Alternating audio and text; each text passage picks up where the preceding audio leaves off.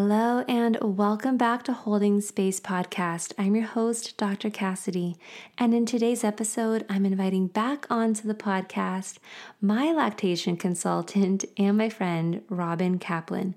She's the founder of the San Diego Breastfeeding Center. She's also the author of the book Latched. In today's episode, we are covering a topic that I get asked about so often sleep and navigating becoming a food source to your baby. Okay, I talk a lot about how important restorative rest and sleep is when it comes to mental health postpartum. But hey, Cassidy, I have a baby. Of course, I'm sleep deprived. I'm getting up a lot with my baby. I am breastfeeding, chest feeding. I am navigating becoming a food source, and I'm supposed to somehow figure out how to get sleep. Oh, but I know that I need sleep. I'm so tired and I'm really struggling. If that's you, you're in the right place. I cannot wait for you to tune in to this episode where Robin offers real, tangible ways that you can be navigating sleep and your nursing journey all at the same time so that you can get the restorative rest that you deserve and that you need. Before we dive in, I want to quickly talk a little bit about my two digital courses, Prepared Postpartum and Flourish in the First Year. I teamed up with a board certified OBGYN to bridge our two worlds and bring you Prepared and Flourish. Prepared Postpartum is for expecting couples. It's going to prepare you and your partner for everything you need to know regarding postpartum. It's a self paced digital course filled with videos, comes with also a community where you can ask questions as they come up. We cover everything from birth recovery to processing your birth, to sleep, how to get sleep even when your baby isn't sleeping through the night. We're talking about feeding and the emotions of feeding, breastfeeding, chest feeding, and bottle feeding. We also are covering relationships for you, your friends, you and your partner, your family system, preparing older siblings, identity, body changes, taking care of baby while also taking care of yourself. If you are already postpartum and you're like, well, I didn't take prepared, but I should have because now I am struggling. I need a lifeline. I'm in the thick of it. Flourish in the First Year is our self paced digital course for you. It's built for moms with babies from 0 to 12 months. All right, you can learn more about both of these at the link in the show notes. I cannot wait to dive into this episode. You are going to walk away with so much. Let's dive in.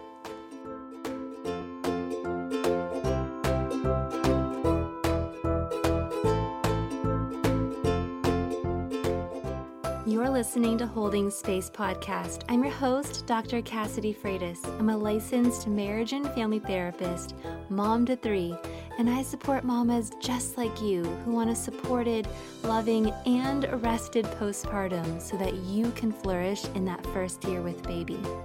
In this podcast, I'm sharing my conversations with perinatal experts from around the world and with parents who've been through it. While I hope that this podcast is supportive to you, it is not a substitute for seeking help from a licensed health provider. I'm so glad you're here. Let's dive in. Hello, Robin. Welcome back to the podcast. Our we've had we've recorded before, and those are some of the most popular episodes where we're talking about the different stages of breastfeeding and going back to work. And I am going to definitely link those in the show notes because I know after our conversation today, everyone's going to want to go back and listen to those if they haven't already. Oh, Robin, you. you are such a important person in my life. You played such an important role my first time postpartum, and you are my friend and my colleague now. And I'm just so grateful to have you back on the podcast. Thanks for coming back on. Oh, thanks for having me. I'm getting a little teary eyed hearing you say that.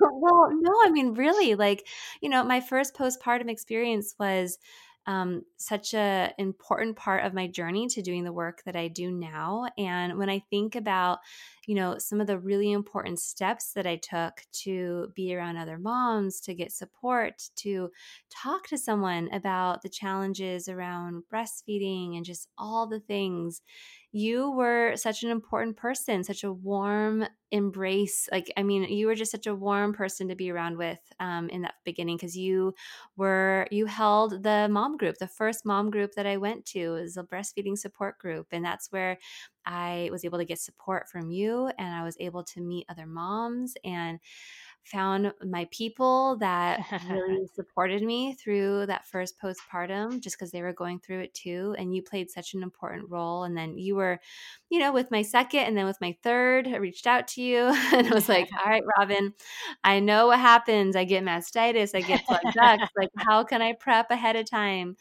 Um, and you are just you play such an important role. So i'm just I, I love being being able to share you with everyone else. And Oh, so, well, thank you. I appreciate it. And like we had talked about even before we started recording, like our our worlds collide so much, you know, like families that I work with need your support and your knowledge, um, you know, just for mental health, just because postpartum, prenatal as well, but prenatal, postpartum, you know, it's a really interesting niche of unique experiences that are unique to each of us. You know, there there are commonalities, but between a lot of us where we can connect and talk about what we're going through. But a lot of the things that come up during these prenatal and postpartum periods are not things that we've ever had to deal with before. And so, or there were, or it's triggering something that we had been kind of underlying as well too. And so, Yeah. um, you know, I think that talking about mental health in the context of being the food source for a child um, is there. There are so many connections.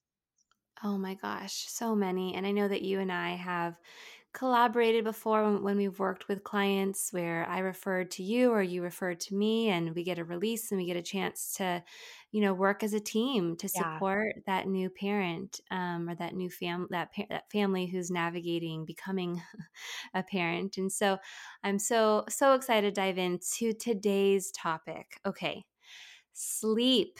And while you are breast or chest feeding or lactating and you're navigating becoming a food source for your baby. Okay, here's let me set the stage. Like when it comes to when it comes to postpartum, when it comes to mental health, one of the first things I will ask a new parent about or a couple is about sleep. And of course, sleep is disrupted and is, is challenged, right? Because newborns don't sleep through the night. And it's, I mean, you're you're going to experience some level of sleep changes or sleep deprivation. And then I will talk about how important it is to get restorative rest with um, my clients. And I mean, sleep and rest, restorative rest, right? Where you're actually getting like a stretch of, gosh, like four hours, five hours, Yep. even. It is, it can be a game changer. It can be the thing that, you know, if you're not getting it, if you're not getting sleep, I mean, the impact that can have on your functioning and then the level of challenge it, it can take you to in terms of that like hole of really struggling um, i mean sleep can be a deal breaker right Yeah. it's huge but i think that i know that in terms of the messages that parents receive um, especially those who are navigating becoming a food source and lactating.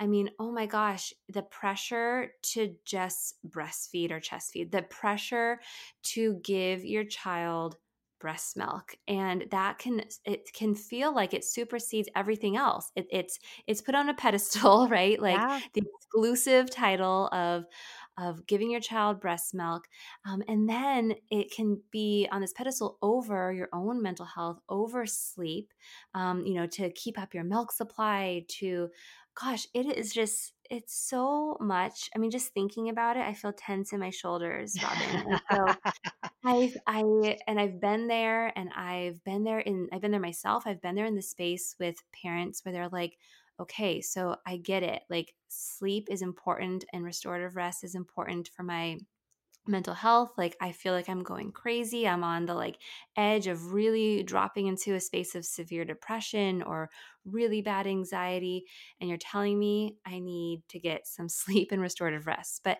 i'm so worried about it impacting my milk supply if i am you know if I'm if I'm going to introduce a bottle, if I'm going to supplement. Gosh, so many worries, concerns come up and they don't want to bring they, they don't want to risk that that breast chest feeding relationship with their baby and Yeah. their supply.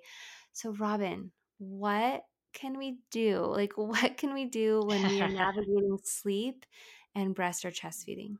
It's, it's I feel like I, my brain's about to explode with like so many things that are coming to mind. Um, you know, and um, just like a, I guess, kind of a, a side note on all of this. So, so my kids are 14 and 15 now. Um, I literally just had to go wake up one of my teenagers. It's 11 o'clock in the morning and they're on spring break. And I had to wake them up so I could give him breakfast so he wouldn't interrupt while I was um, doing this interview. So, you know, it's interesting because I, Um, I, for years have been able to sleep, yet, um, due to some unknown forces of perimenopause and you know different different life circumstances and stuff like that i've been dealing with chronic insomnia now for the past almost 2 years and it has nearly broken me and so Wow. and i feel like you know there sometimes you, there are these pieces in your life where you're like hmm, why is this happening to me? What is the greater picture of this? What is the greater purpose? And i feel like it's allowed me to really connect and understand and be reminded of how how important sleep is and how it impacts mental stability. Um, Yeah. and so, because um, this restorative sleep that you're talking about, if I get five hours of deep sleep, even if it's from 10 p.m. to 3 a.m. or 9 Yeah. p.m. to 2 a.m., and I wake up the rest of the night or I can't go back to sleep, I'm fine. Yeah. But if I don't get that, it is debilitating. And so, and it's interesting because I've become much more hyper aware when I've been working with families um, who are talking about this lack of sleep, this triggering of depression and anxiety, and Yeah. um, and you know PMADS in general, and how how many of them are very directly correlated to the lack of restorative sleep. Oh And um, so it's just so, oh, I don't know if that's TMI for all the people who are listening, but it, you know, it's again, like, you know, when people look at my website and like, you have older kids, you sleep. And I'm like, actually, I don't. And it's like pure torture. So I am right there with you, except that I don't have to mm-hmm. take care of children in the middle of the night. That, that is a big difference. But, Right. but I do No, I'm so understand the impact. you shared that. I'm glad you shared it because it's humanizing, you mm-hmm. know, and and I recognize that I didn't really like give you a chance to introduce yourself here. Just kind of dived in. But that's but what I'll do what I'll do is I'll intro you leading up to it. But also like I've had I've we've we've done episodes before. Sure. So I'm just like assuming people know how wonderful you are and what your role is, but you are a lactation consultant um, and you are that's how I came to know you. Um, but I love that you're that you shared that and humanized that because yeah, I think at at so many different stages in our lives we can experience sleep deprivation and but gosh when you're postpartum uh, and then there's a little there's a little baby that's waking you up right Yeah. um, or or the baby's sleeping but you have anxiety and you find yourself like Yes. looking over to see if the baby's still sleeping and or the baby finally goes to sleep and you're stressed and anxious because you know that the baby's going to wake up again. And so your brain is like, get some sleep, go to sleep. Why aren't you sleeping? And oh my goodness. And then you look over and you see your partner like potentially like Yeah. heavy sleeping, Sawing snoring. and- logs. Yeah. Having the best restorative sleep of their entire life. yeah. and you want to like smack them. Yes. Um, but and then just the pressure if you are the parent who is navigating um, being your baby's food source. And Yeah. so, what can So- we do here? Yeah, so there there are a couple a couple components that I'd like to touch upon, and one is um, addressing mental health issues when so you mentioned one thing about how okay baby so there are a couple different let me back up a little bit there are a couple different scenarios we have going here right we have the one where the infant is waking up multiple times a night um, maybe not going back to sleep right away. So it's not the it's not within the parent that the sleep is not happening. It's because they have an infant. And so there are a couple things and then the other part i want to address is the part that you just brought up as well is well maybe the infant is sleeping but there are scenarios situations possibly mental health situations going on that are preventing the parent to be being able to get this restorative sleep when their baby is sleeping. So, Right. it's really two different sides of the coin here. Um, so, let's first talk a little bit about infant sleep. Um, I think one of the biggest disservices that we have in the Western world is that we a lot of people don't understand realistic sleep expectations for our children. And I Mm, feel like there's a lot of shame that is, you know, the, many people, and when you ask, How are you sleeping? That's a little bit different than the question, How's your baby sleeping?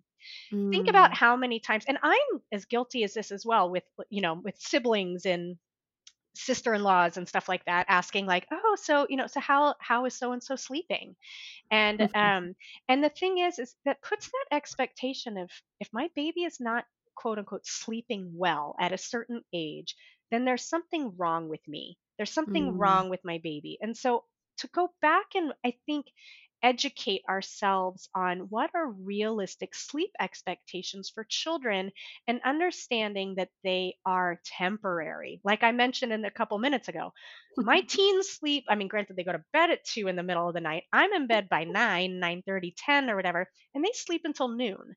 So yeah. you know that that that was not how they slept when they were infants it wasn't how they slept when they were toddlers either toddlers wake up at 5:30 in the in the morning you know as soon as the sun comes up so Yeah. you know, so looking at how does sleep change and putting it in a perspective and understanding that it's temporary. Because sometimes when we realize that no matter what we do, it, it's not going to help our kids sleep better, it kind of relieves the pressure of it. So when we look at Mm, night wakings, babies are infants, the first couple months, even the first six months of life, they tend to wake up in the middle of the night because their tummies are small.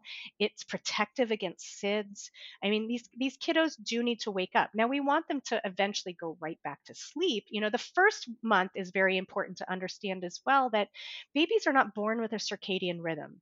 So, mm, you know, when we're pregnant with our children and we the minute we lay down and they start to have you know a soccer match going on in our abdomen you know at 10 o'clock at night that happens when they come out too. And it takes about a month for them to understand that darkness means sleep, lightness means awake. So there, there's nothing you can do to fast forward that process in the first month. And so understanding that, you know, in the in the middle of the night your baby is going to wake up and they may not go back to sleep right away. So what can yeah. we do at that period of time, right? Yeah. it's all about what type of support we have in our home. And so you know if our if our partners if we have family members that can come and help um, you know in the middle of the night i remember one of the things that i think was so critical with my children was that like the 2 a.m. wake up, you know, or right around then where I would nurse them. I would hand them off to my partner who would sit on the couch. I'm totally going to date myself right now. He'd sit in there, watch Jon Stewart reruns that he had DVR'd, and um, and would sit there and let the baby fall asleep on his chest for about a half an hour, and then transition the baby back into whatever sleeping apparatus they were in at the time, and Yeah. then come back to bed with me. Um, and what that allowed me to do was get some deep sleep for a couple hours before the next waking of the middle of the night. And this only Yeah. took about three to four weeks, but that was something that he committed to that I was eternally grateful for. If you Yeah. don't have a partner who's able to do that, can you get a doula? Can you get a friend or someone to come over a couple nights a week just to hold your baby in the middle of the night if your baby is not falling asleep right away? Because that's the hardest time period. And the other thing that kind of goes along with this too is we're told that babies need to learn how to put themselves to sleep. We should be able to lay a baby down in a crib awake and they should fall asleep on their own. Well, I don't know about you or me or any of the people who are listening here, but I've never met a baby who can do that on a regular basis. Maybe every once in a while we have this like Yeah. purple unicorn kiddo who does it, but for the most part, they need to be rocked. They need to be held, especially for those first couple months. And so, Mm, one of the things that I would love for your listen, our, you know, your listeners to really kind of hone in on is that you want to help babies get sleep in any way that you can for those first couple months and these mm-hmm. habits can be shifted as you know these sleep transitions and they can become more independent but really not until they're not developmentally ready until they're six months old or older. The Yeah. first six months are all about attachment. And so, so knowing that and knowing that we need restorative sleep, we need help. We need to ask for help. And so, this is you know, when you're the food source for your child, that doesn't mean that everyone else gets off the hook. You know, Right. it means that we need support. Our babies need support.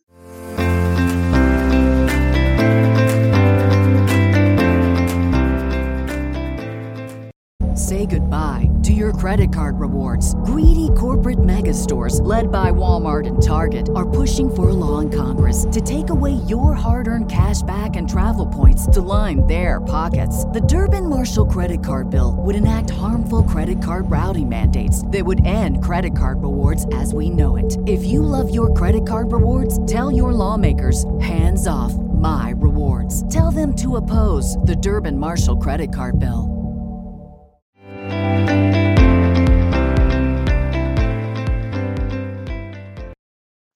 So that again going back to that first month just understanding that those that kind of party all night and sleep all day um, transitions after about a month when their circadian rhythm click you know clicks in and then they'll still wake up in the middle of the night but they'll actually go right back to sleep Mm. usually Yeah. that's the hope um, oh my gosh, it's such a game changer to get help. I know that Yeah. for our first, we didn't we didn't do that and and you know, my partner was struggling with postpartum depression Mhm, himself. And mhm. so that it was I I was gosh, doing it by, by myself. And I think that there is this sort of, I think it's related to this sort of imposter syndrome. Cause I think one of the elements of imposter syndrome is like, I'm, I'm only a really good mom or I'm only really truly a mom if I'm doing it myself. Like yeah that's one of the things that perfect that perfection and imposter syndrome kind of whispered to me. And so, you know, my, my partner was struggling. I didn't know it was, was postpartum depression. I didn't know that partners at the time could get postpartum depression right it right has since become like a very huge passion of mine to unpack that and to share that right with others that that is a thing um, but at the time there was also a part of me that felt like if i ask for help then i'm not really doing this. Like Right. what? Like this that's like oh my gosh. So then for the second one you know after we healed from that really challenging experience with my son um, I asked my mother in law to come over and a couple nights a week she would come and she would sleep um, on a futon on a blow up mattress and when the baby would wake up um, she would bring the baby to me i would you know nurse the baby and she was right there because i was kind of like trying to stay half asleep um, and oh let me also say that i had earplugs in and like an eye mask on so that kind of really Yeah. helped tune out my senses Yep. um, and then she would, then I'd hand the baby right back to her and she would do the rest, whether that was, you know, reswaddling the baby or rocking um, him back to sleep. And she would take him out of the room. Um, and the reason was because I, for me, I really did want to um, relieve myself of the milk in my breast because I am very prone to plugged ducts and mastitis. Um, and I knew that getting up and pumping for me was just going to like wake me up more. Um, and I wanted to, you know, we were continuing to work on the breastfeeding relationships. I wanted to breastfeed, um, but I needed someone to be the one that knew when he woke up and to take the baby right when I was done feeding. Yeah. Um, and I would kind of feed sort of the side lying. So I was lying down and she was right there, kind of making sure that everything was still really safe. Um, and it was a game changer. And she didn't come every night because, you know, she would be up a lot that night. So then she would need a day or two to kind of restore herself. And then she'd come back. But even just knowing that that night was going to come where I could put in the earplugs and put on the eye mask. And the reason that was, you know, my partner, um, this third time around, because of the pandemic, it was much more him and me relying on each other. Um, but we knew because my partner was prone to postpartum depression and that sleep was a trigger for him that we needed to have other people come in and support us. And that was huge. Um, and then for this third one, one, you know, we knew I was I was I was pregnant when the pandemic hit, so I knew, hey, we're going to have to really come up with a plan here to do this together. And so we got creative where, you know, it was sort of like tag teaming throughout the night, you know, yes. and there's parts of the night or certain nights where um, he's on or where I'm on, and the other one gets to really tune out their senses um, and just get that restorative rest. And again, it's just like getting like a four to five hour stretch. Yes. Um, which is just so, it's like the best medicine, like getting that restorative sleep and getting just that chunk of time. And so we had to get creative, but gosh, you're naming such an important thing here, which is getting support um, in whatever w- which way that can look like for you. Yeah. So, and you bring up one thing. Um, I, w- I want to go off of the kind of tag teaming, and then I want to return back to your your sleep hygiene that you're mentioning yes. with the earplugs and the eye mask and all that kind of stuff. But to go back to the tag team, so say um, once you know once that first month kind of passes, or even during that first month, one kind of creative trick that I recommend to, I mean, it's nothing earth shattering. I didn't necessarily come up with it on my own, but, but, but a creative trick I like to share with my families to help get that restorative sleep is to. So a lot of parents will ask me. I would say probably 75% of the parents I work with ask me, um, can what if I skipped a feeding session in the middle of the night and my partner or family member, whomever, someone else offered the baby a bottle, and so yeah. um, so that way they could sleep through that nursing session and um, and get more sleep. So yeah. there are a couple ways that this can work.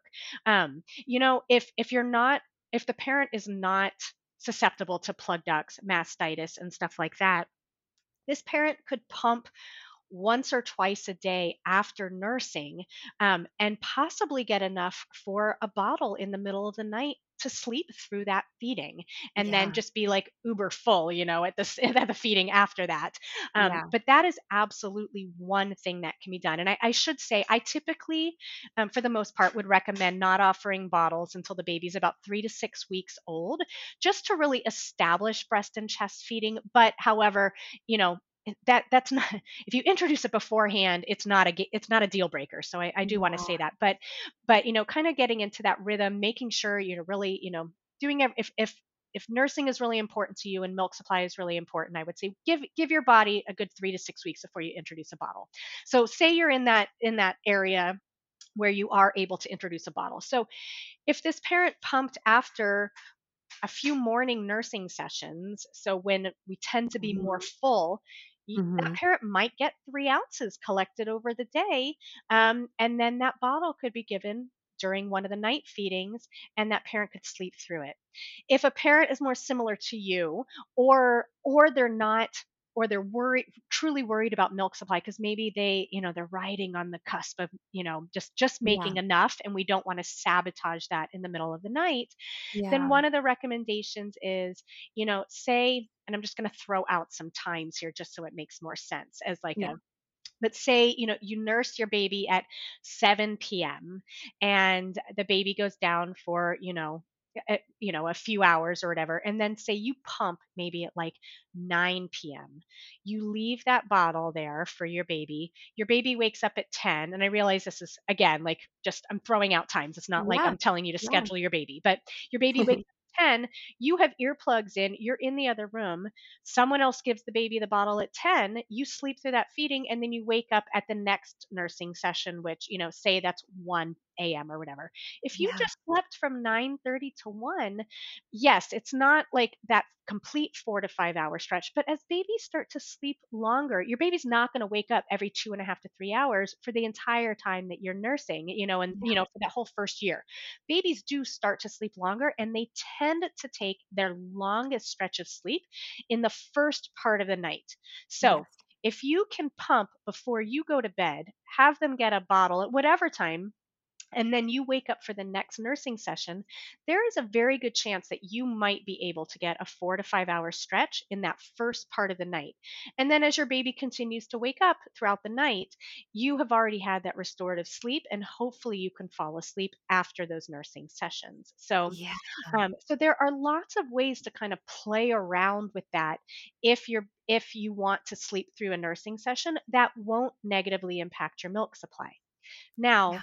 There are families I've worked with um, several um, nursing parents um, who sleep was like a deal breaker. Like they they had to get sleep. So a couple of families that I've worked with, for example, um, the the mom had bipolar disorder, and it was extensively triggered if Mm. she didn't get eight hours of uninterrupted sleep.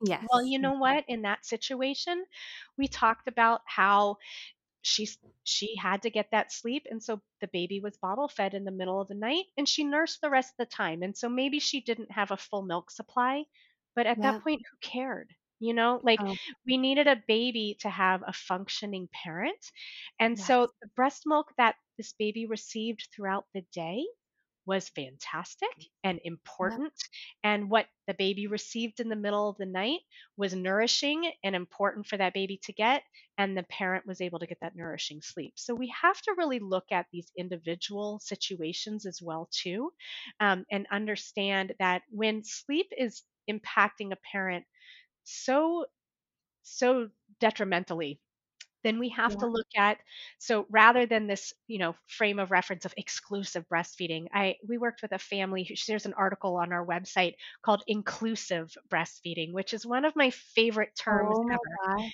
because she I just got chills. yeah. So she said, I give my baby everything that I can produce. So my baby's not, ex- she's exclusively getting everything that I produce, but she's also getting formula as well, too. So she's like, I want to change this phrase to saying inclusive breastfeeding because it's oh, including everything that I can produce and including some other options, you know, whether it's donor milk formula or whatever, to make sure that it's meeting up with the need that my baby needs. And so it's, I think we have to reframe our thoughts sometimes, which I know can be so challenging for parents, especially when they when they really want something. Um, but if sleep is causing them to not, uh, lack of sleep is not allowing them to enjoy their baby, enjoy the postpartum period, um, and is and then they're really struggling, then sometimes we have to look at ways to reframe how they're feeding their baby Mm. to make it so that way they can enjoy themselves and, and feel as mentally stable as possible, emotionally stable as possible. Oh my gosh. Oh, I literally got chills when you Hmm. said that. Um, Oh, inclusive, inclusive breastfeeding. Like I, I know that for me, the exclusive piece. I mean, one, it's like everywhere you go now, we are hit with the message: breast is best, breast is best, and like, of course, we want to give our child what's what's quote unquote best, right? like, Yeah. of course we do. And then you go to the pediatrician appointments, and I get asked like are you exclusively breastfeeding like that it's like a yes or no question i don't get to like i don't get opportunity to say if i say yeah I, I have to be exclusive to say yes to that like what about what about considering all of the components that are going into our decisions and why we are choosing to feed our baby the way that we are that includes right like yes every breast every every ounce of breast milk that i have goes to my baby but what if I'm also like needing to get sleep because that is going to make me a well parent and that's also good for my baby, right? And I deserve it too, right? Like, oh my gosh, I love, love that. Yeah. I'll send you the um I'll send you the article. Maybe you can link it in the notes. oh, Um absolutely. I would say it's it's one that has really resonated with a lot of the clients that we've worked with because it just like you said like yes I am exclusively providing all that I that I produce um but that doesn't mean that my baby's not may not be getting something else and so and Mm, and that's okay um but sometimes it takes a for some parents it can take a, a lot of time to wrap their brains around that it's okay um, Yeah. we need to give ourselves permission to understand that our mental health um, impacts our children, um, our partners, our lives, our own lives um, very significantly. And Yeah. so, um, finding if there are ways to help us support our mental and emotional health um, better, our families are going to be better as well. So, Mm. Yeah. um, which gets me into that kind of sleep hygiene um, thing that you were talking about because that that's that other side of the coin so then sometimes we have these babies who are are sleeping five to six hour stretches at night and the parent can't fall asleep or Mm. the parent is waking up at every noise that the baby makes um, so when when i'm working with clients who are expressing these type of concerns the first thing I ask is, are you working with a therapist? Um, because that typically, I would say, and I'll, I'll toss this to you, but I would say those are typically signs of. Yeah. Um, and so, no matter what type of sleep hygiene we recommend, um, it's not, it's only band aiding, it's not Yeah. getting to the root. And the root is where are these where are these symptoms of depression and anxiety stemming from? What are they coming from? And how can we help resolve those? Um, my favorite is emdr that. those are my favorite techniques but i know there are many techniques out there as well. But figuring out where is this coming from to help work Mhm. through that. But um, there are additional components like you had mentioned does this parent feel comfortable wearing earplugs because a baby is noisy Oh um, God, and yeah. so if you know but if your baby cries and you have earplugs in they don't work that well i mean you're definitely going to hear your baby so Yeah. yeah. So earplugs, eye patches, and also just looking at, I mean, there are so many articles on sleep hygiene. So, for example, turning off your cell phone, your computer, all that kind of stuff, anything with like um, blue light at least 2 hours before you go to bed. Um, you know, avoid overtiredness. So, you know, if you're feeling really tired, go to sleep. Um, you know, having you know bedtime routines like hopping in a bath with epsom salts man that thing makes a huge difference for me or even using like a topical magnesium oil on your feet um, you know our skin is the largest organ on our body and so magnesium is a natural relaxant. I find if i take it orally it kind of messes with my bowels sometimes. So um, but i love magnesium oil. Um, you just rub it on your feet get soaked into the body and you can rub it and have someone give you a nice little massage on your shoulders. I mean this stuff is all safe to take while breastfeeding. Um, melatonin is safe to take while breastfeeding. And so i know lot there's lots of information out there about whether you know the different types of dosage for melatonin. So i can't I, I all I can say on that is that you know one speak with a doctor on what dosage would be appropriate Yeah. for you, but anything under three milligrams a day is safe for breastfeeding and chest feeding. So Mm. um, you know having having you know if you need some assistance with melatonin, and then also also um, you know oftentimes if we're having difficulties falling asleep or having difficulties staying asleep it often has to do with adrenal fatigue and cortisol. And so there are you know different types of herbs that are safe to take while breastfeeding that really help manage your cortisol manage your stress um, or just uh, well it won't help manage your stress but it'll help you um, help you manage your stress. Yeah. um, so like one of my favorites is ashwagandha. Um, you can take that while you're nursing and um, and it's an amazing balancer of mood. Um, it actually helps boost milk supply too which again i mean stress can can significant stress can actually decrease milk supply so how do we Mm. how do we figure out how to get our stress in balance um, so taking ashwagandha during the day taking melatonin at night ha- reading a book um, journaling and then reading a book i find that during covid i think i've read more books than i have in my entire life but it's also because my insomnia is about out of control um, but reading reading a book that doesn't depress me you know um, Yeah. for a good 20 to 30 minutes before i go to sleep it clears my mind and then i typically will put on a meditation app when i go to sleep as well so i don't wear earplugs but Yeah. um but having something that just helps me to center in my body get out of my head in the spinning hamster wheel but really Mm. just focus on my body i find is really helpful so i've working on a bedtime routine that your but you just unwind can it helps me get out of my head and so my hope is that families who are listening who are dealing with this you know component of their baby sleeping and they're not able to sleep might find some of these resources helpful. But what would you add to this as well Yeah, well, okay. So I love all of this because what I what, what you're sharing here is that there are options and ways in which each individual family can explore, okay, what is going to be the creative way? Like we f- first are acknowledging that sleep is important. And and you mentioned PMADS, um, which stands for um, peripartum perinatal mood and anxiety disorders. And sleep, when you look at the like the list of different mood and anxiety disorders that someone in that peripartum stage of life can ex- can potentially experience. Sleep shows up as a symptom under like all of these, right? Yeah. Like um, sleep can show up. Sleep challenges around sleep can show up when it comes to depression, either feeling like you always are tired and you can't get out of bed, um, or that you have a really hard time sleeping even when the baby is sleeping.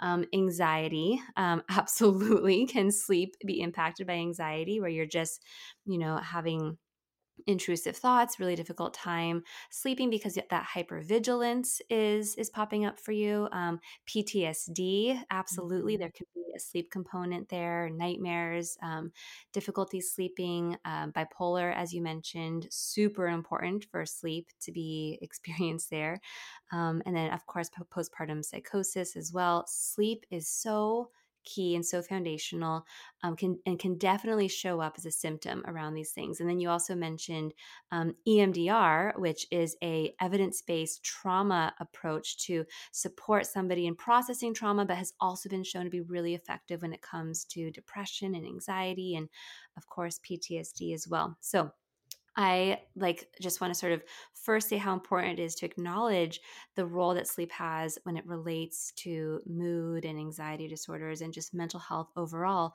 And then all of these options that you're describing are so relevant and important as it, as it relates to sleep hygiene, which is basically just yeah like just like you would take take care of your body you're taking care of your sleep and you're you're setting the stage just like we would do for a baby right? Like when it comes to baby sleep like what of what do a lot of sleep experts talk about? You want to create the right environment you want it to be really dark you want to you know have um, the white noise machine you want to create a space and an opportunity the best opportunity possible for your baby to have good sleep. And you know what you as an individual human being deserve and need the same things the best opportunities for sleep to happen once once the opportunity presents itself right? And so that's going to be looking at things like you know where you're sleeping and the space the environment. What do you use that space for right? Like if you're if i'm texting and on my phone and doing work in bed right before I go to sleep, you know, that's going to make it hard because now that space is not a place that I oftentimes go to to just sleep. And so only using the bed for sex and sleep, right? Um, and all the other things that you're mentioning here. Um, and just finding the routine and the rhythm that works for you. And then also bringing in support, right? Bringing in support and taking the exclusive breastfeeding off the pedestal to embrace what I love that you named here inclusive breastfeeding. That includes you, the parent, right, that is hoping to nurse or is nursing in some way, shape, or form, or is acknowledging that sleep is going to need to take priority here for you so that you can show up for your family mm. because you deserve that level of care and that restorative rest too. Oh, Robin, this has been so helpful. I am so excited to share this conversation with everyone. Where can people find you and all of your amazing resources? Because you've got a lot of them. Oh, thank you. Um, well, and uh, actually, do you mind if I share one last thing when we kind of yes, it, it's do. a it's a segue into where people can find me. But the other thing that I wanted to mention too is that you know, while babies are are meant to wake up, they are also meant to sleep for chunks of time. And so yeah. if your baby is not sleeping well, um, you know, is feeding every hour to two hours in the middle of the night and they're you know several months old if they're grunting if they're you know if they're snoring if they are really you know their, their digestive system just seems to be really sabotaging their sleep then seeking help from you know possibly a pediatrician um, or a lactation consultant or a nutrition you know like a naturopathic doctor um, a functional nutritionist, because sleep for children, I mean, infants all, all people are meant to sleep. And so if Right. sleep is constantly being disrupted for your child, that means that it don't say, I, I I have so many parents who are like, well, everyone just says it's normal that my you know that my baby is so uncomfortable and Mm, is farting and yeah. spitting up and all this kind of stuff in the middle of the night and just really uncomfortable. That's not normal. It's been made normal because it's common, but it's not normal. And so if your baby is having incredibly disrupted sleep that is impacting your ability to sleep as well, find someone who actually listens to you um, Mm, and because i mean as an as a lactation consultant i spend a lot of time talking about reflux colic which essentially colic is a the medical profession's way of saying i don't know what's wrong with your baby. Um, you know and just talking about how this stuff gets brushed off and parents struggle and there is always a reason why a baby is not sleeping well and whether it's their uncomfortable digestive or they have you know body stuff that's going on um, and so seeking someone who listens to you and can help your baby sleep better too. And that's not Mm, necessarily a sleep coach because it, it may not be that we need to, you know, just train them that their body is telling us something and so we need to listen to those to those babies so anyhow oh thank you. Oh my you gosh, I'm so glad that you're you, you brought this up because I think it comes into the inclusive piece, right? Like we want to include we want to we want to include all of the factors, right? yeah Like your sleep habits, what's going on for your baby? Like what's how, how can we bring in how can we look at this systemically in terms of how the partner relationship is navigating this, hmm how the family system is navigating this, right? The different um, and then the healthcare system, right? And and finding somebody who is going to listen to you because you deserve to be listened to and you deserve sleep. Your family deserves that level of support. So yeah thank you for naming that. Yeah, you're welcome. I just, you know, anytime a parent comes in and they're like, well, I just, you know, I know there's something wrong, but everyone tells me this is normal. And I'm like, you are Mm, the parent, you, your red flags are going off. It's not normal then. So, yeah. um, so find someone who listens. Um, so where people can find me, um, so our website, um, I, like you had mentioned, I'm a lactation consultant. I own the San Diego Breastfeeding Center. So our, our website is san diego breastfeedingcenter.com. We are on Instagram. Um, we're on Facebook, but more so on Instagram, I would say now at this point. Um, and we offer, for those of you in San Diego, we offer in person consultations. For those of you outside of San Diego, we offer virtual consultations. Um, like I mentioned, sleep and baby um, baby digestive stuff is um, definitely a passion of mine um, just probably from personal stuff that we've dealt with with my own family um, and so um, virtual appointments can be very effective as well too and um, we have a let's see we have a youtube channel called diy breastfeeding which has a lot of different um, videos as well as just different short snippets of topics and questions answered. Um, so that's a great free resource. Um, what am I missing? Oh, I have a book. You I have a book. I was I have, say, I have a book. that, I'll Yeah, have to mention it. I always forget that. I have a book called Latch, um, uh, Handbook for Breastfeeding with Confidence at Every Stage. Um, that's on Amazon that you can um, purchase that walks you through pregnancy through weaning. Um, and so just uh, a really down and dirty, easy way to just get a bunch of information as easily as possible. So that book is pretty easy to to obtain. Um, Oh, I think that's it. Uh, amazing. Robin, thank you again so much for coming back on the podcast. I am so honored to know you and to call you my friend and grateful to you. So thank you again, Robin. oh, my pleasure. I always love I always love having an opportunity to chat with you. So thanks so much for inviting me. You've been listening to Holding Space Podcast. I hope you enjoyed that episode. If you did, you might want to hit that subscribe button to be the first to hear when new episodes Looking for more support? I teamed up with a board certified OBGYN to bring you two e courses for expecting and postpartum parents. Head over to the show notes to learn more. Thank you so much for inviting me into part of your day today. I'm so grateful, and I hope you have a beautiful, wonderful rest of your day.